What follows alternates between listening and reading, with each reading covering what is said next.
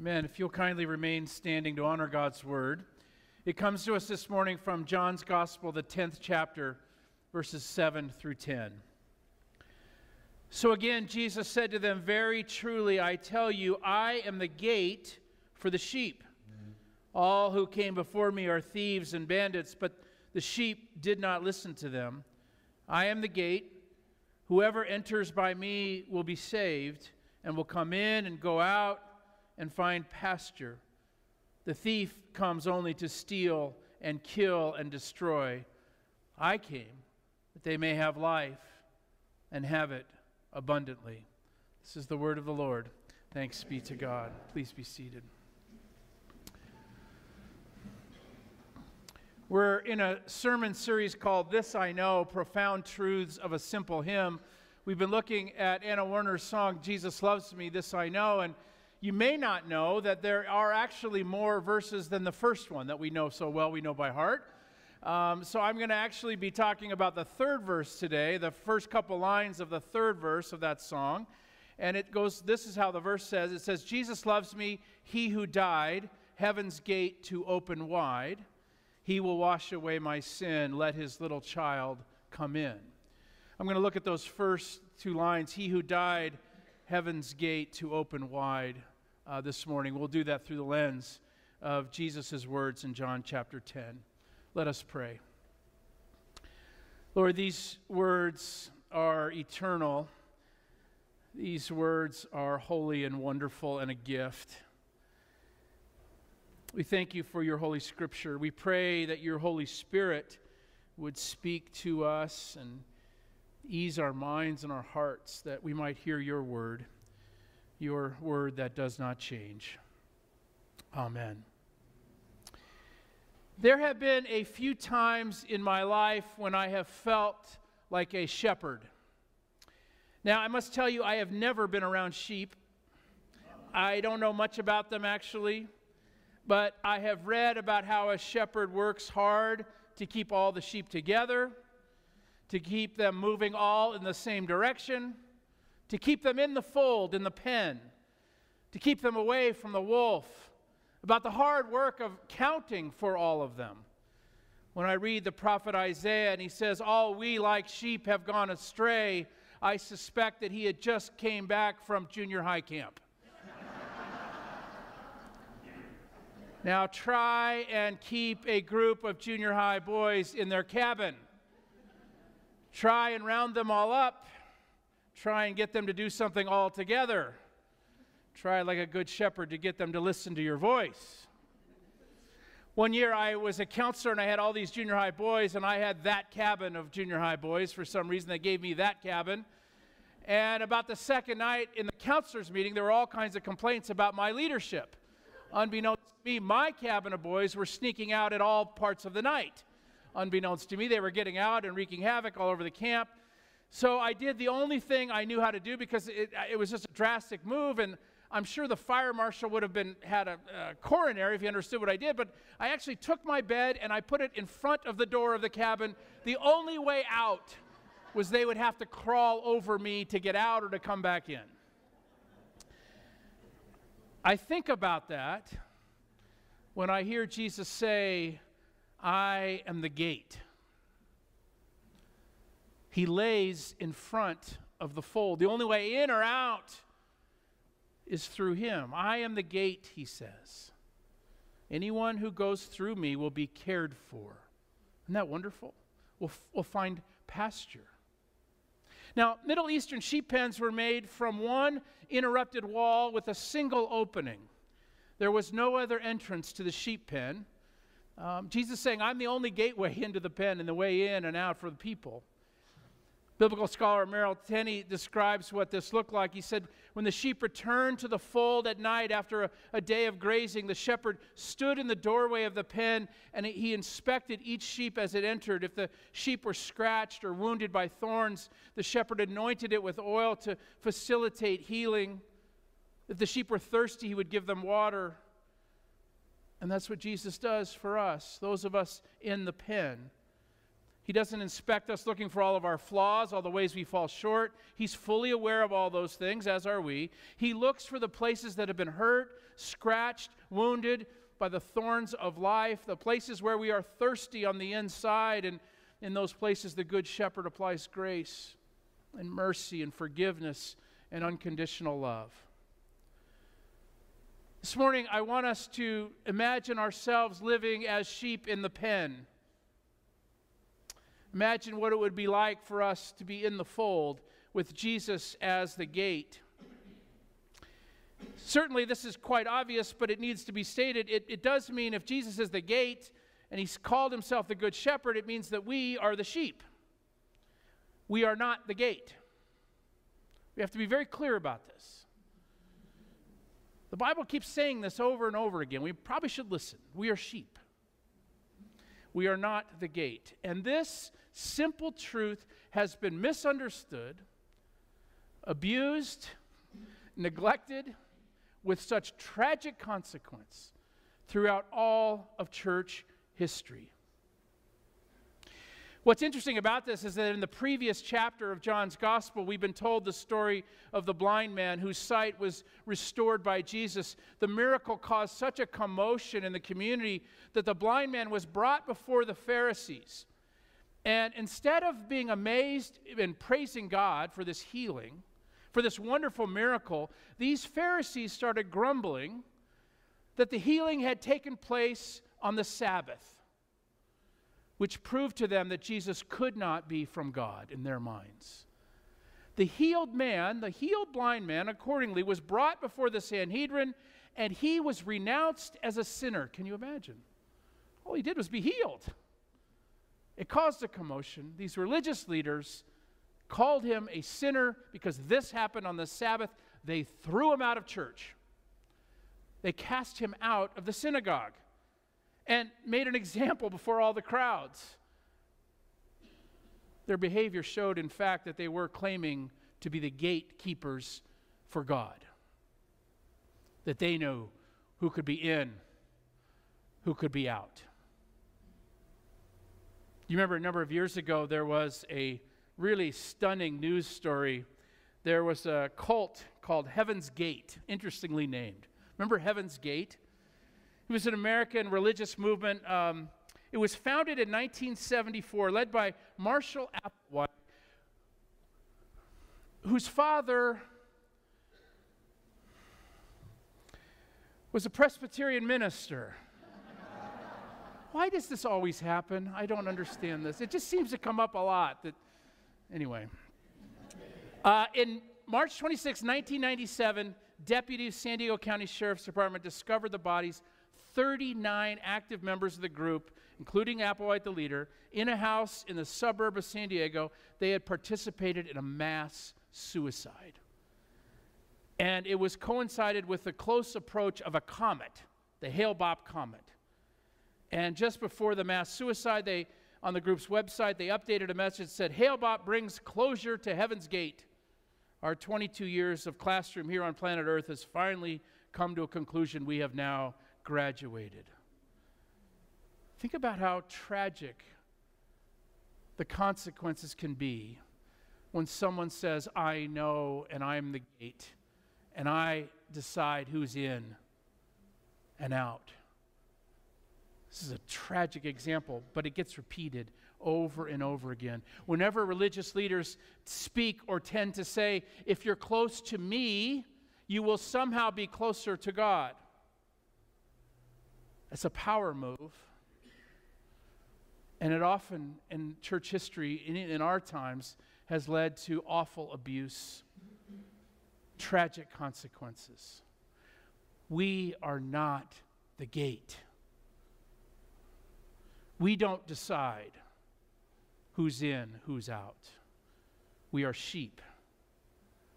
You know, the Protestant Reformation uplifted this great doctrine called the priesthood of all believers, and they recaptured that and they the priesthood of all believers. But I, I think they might have done better if they had called it the sheephood of all believers.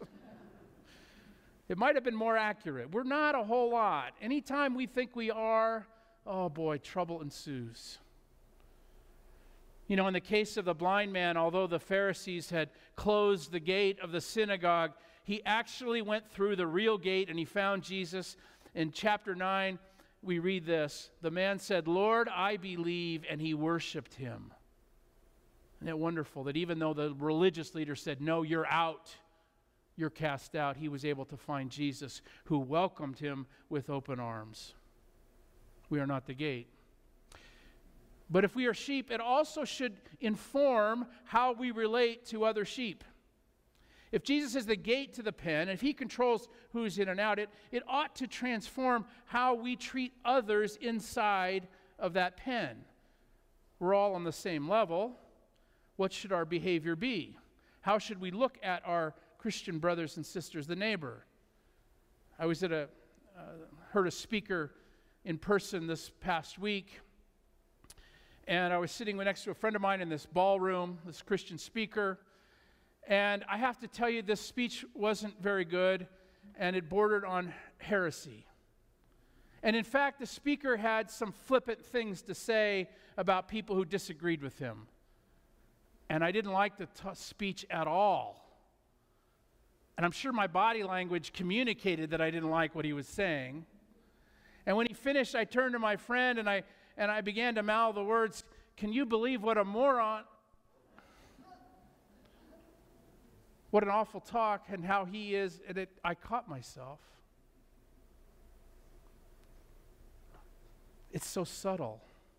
Sometimes I can put myself up as the authority. I'm the gate. I know better. Boy, go online sometime and see how Christians talk about each other who disagree. It's dreadful. And I, I heard the Lord speak to me and say, you know, it was like if, if I got to go out of the pen and come back in and pass through Jesus every, every day and night, right? I mean, what would he say to me? I just said these terrible things about the speaker, at least in my heart, I said them. I mean, I can imagine Jesus saying, Really? Because, like, you've never said any dumb things in your sermons.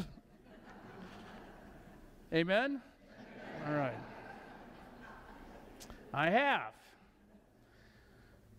That doesn't mean that we have a free license. It doesn't mean that we shouldn't speak, search for truthful words, edifying words. We should never speak about image bearers in, in dehumanizing ways.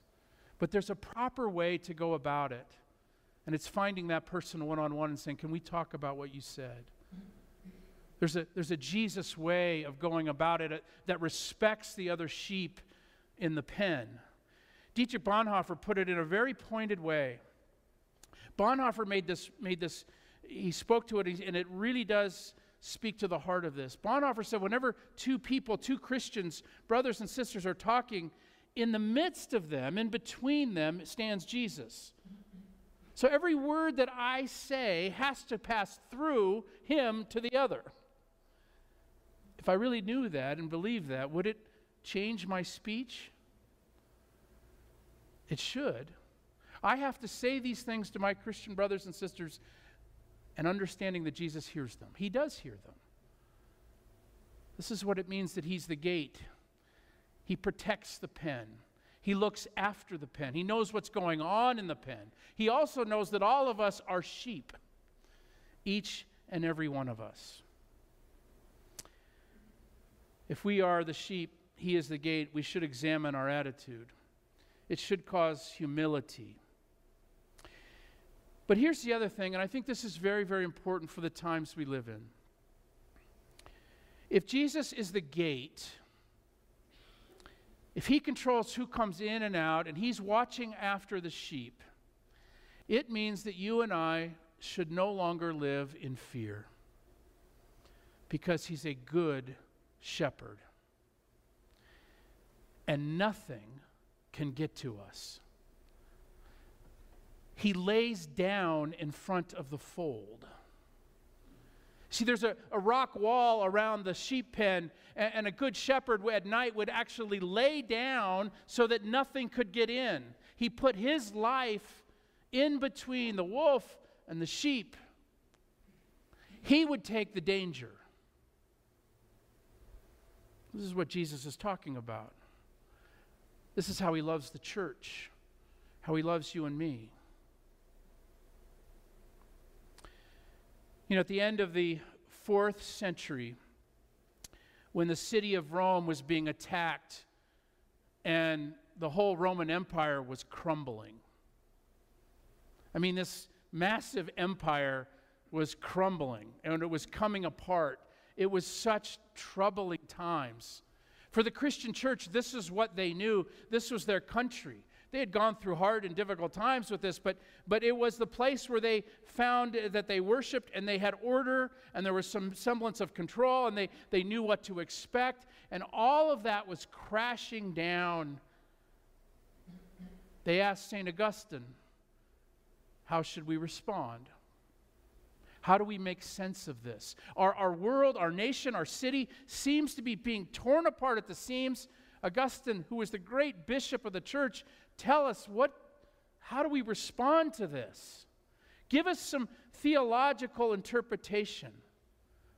And in response, he wrote a brilliant classic philosophy of history called The City of God. And Augustine claimed that from the beginning there have always been only two cities in history the city of self love and the city of God's love. One of these cities may be more visible. Certainly it is. But these two cities exist in the same place and at the same time. And on some level, you and I have to choose which city we're going to belong to the city of God or the city of man. The city of God's sacrificial love or the city that is desperately trying to preserve and hold on to what it has. This is what Augustine's talking about. There's, there's a choice that we have to make. Every empire, every city of earth that prides itself on itself has not survived. But the city of God will always persevere. Why? Because Jesus is protecting it. He's the gate. Nothing is going to get to it. Friends, we are living in a time of great fear. There are uh, so many fearful people right now, worried about what's going to happen to our country. It feels like each new week I could get up here and say, Can you believe what happened this past week? Does it not? It just seems to be like compounding each and every week. I mean, I, I, never would have imagined years ago, just yesterday in our city, there would have been an armed protest outside of the FBI office. Right here. So much awful rhetoric online, talking about deep anger, talking about how there needs to be a move to violence, even toward the other side. And here's the sad part about this there are voices inside the Christian church, and they're pretty loud, and they seem to be gaining momentum, who are preaching and teaching and telling you and me that we should be afraid. That we need to be very, very fearful about what may or may not be coming down the line, what may or may not happen. But let's be clear when they are talking about that, they are talking about the city of self love, the city of man. And it may crumble. Every other city like that has crumbled. Every other nation has come down at some point. It will at some point. But it's fear of preservation, of holding on to. And sometimes that city of God's love and city of self love, they get blended together as one. They are not. They are not. Now, I want to be really clear. I love living in our country. I love liberty. I think it's liberty is a really cool thing. I really do. I think religious liberty is a great idea. I would hate for it to ever go away. I really would. Hear me right. I absolutely love it. And those that are working to preserve it, Lord love them. I think that's great. We have, boy, I love it. But if it went away, we still have everything. We are still citizens of the pen. We are entrenched as sheep with a shepherd that is so good and so wonderful who lays down in front so that nothing can get to us. Nothing. And because of that, we can live life abundantly, he said, and without fear. It's wonderful to be a sheep if you have a good shepherd. It's wonderful to be able to go to bed at night and know that at the end of the day, nothing can get to us. They can't take away the Holy Spirit ever. They will never be able to take away what Jesus did on the cross. We have everything, we have a good shepherd. Or the words in Psalm 46 God is our refuge and our strength, a very present help in trouble. Now, hear this carefully. The psalmist said, God is our refuge, our, our strength. He's the gate, He protects us from, but it also says He's our strength in trouble. Some things may come into the pen that are hard. There'll be times as a congregation and as believers that some things are going to happen in our world that are going to be difficult, but what is the psalm saying? Psalm saying, in the midst of that, God is our refuge. We can live in the city of God. Therefore, verse 2, we will not fear. Though the earth change, though nations crumble, mountains shake in the heart of the sea, though the politicians that we don't like get elected, we could go on and on and on. We will not fear because God is our refuge. He's our strength. He is at the heart of our city, the city we've been called to live in. If a Christian leader is telling you to live in fear, it is not the voice of the Holy Spirit. I've shared this with some of you before. It's a true story that happened years ago on a Memorial Day weekend. There was a Christian man, a dentist named James Reddick, and he was teaching his 12 year old daughter and 11 year old son the joy of mountain hiking. And a sudden storm came up and it was battering them with hurricane force winds and, th- and thick, wet sheets of snow. A blinding whiteout occurred, and it made impossible to see or to even move on the steep slopes. Reddick laboriously, he dug an oblong trench with an aluminum, aluminum mess kit, and then he tucked his children into sleeping bags away from the entrance of this tent. And he covered the opening with a tarp, but it kept blowing away. It exposed the trench to the swirling snow and the cold winds on the outside.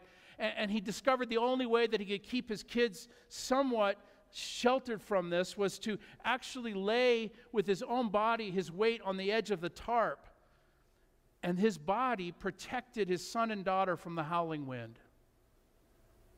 Two days passed before searchers finally noticed the corner of a backpack protruding from the deep snow, and they, they rushed to the site, hoping the snow covered mound would contain three missing hikers. Inside, they found Sharon and David Reddick very much alive, but the stiff body of their father lay against one wall of the snow cave. He had taken the cold spot. This is what one searcher described it as. He said he had taken the cold spot by using his own back as the outer wall. This is what Jesus is talking about. Jesus is saying, I am the gate. I will lay down in front. I will give everything to protect my sheep. I'm the good shepherd who lays down his life for the sheep. Nothing, not ravaging cold, thieves, wolves, is going to get between you and the good shepherd. He will die, and he did die for our protection. So when Anna Warner has us sing, she says, He who died, heaven's gate open wide. The Apostle Paul put it like this what are we to say about these things? If God is for us, who is against us? He who did not withhold his own son, but gave him up for all of us, will he not with him also give us everything else?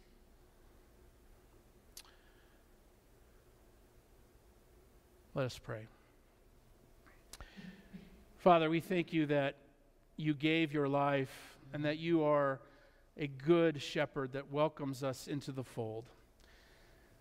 Help us treat each other with respect that is due the image bearing that each and every one of us has.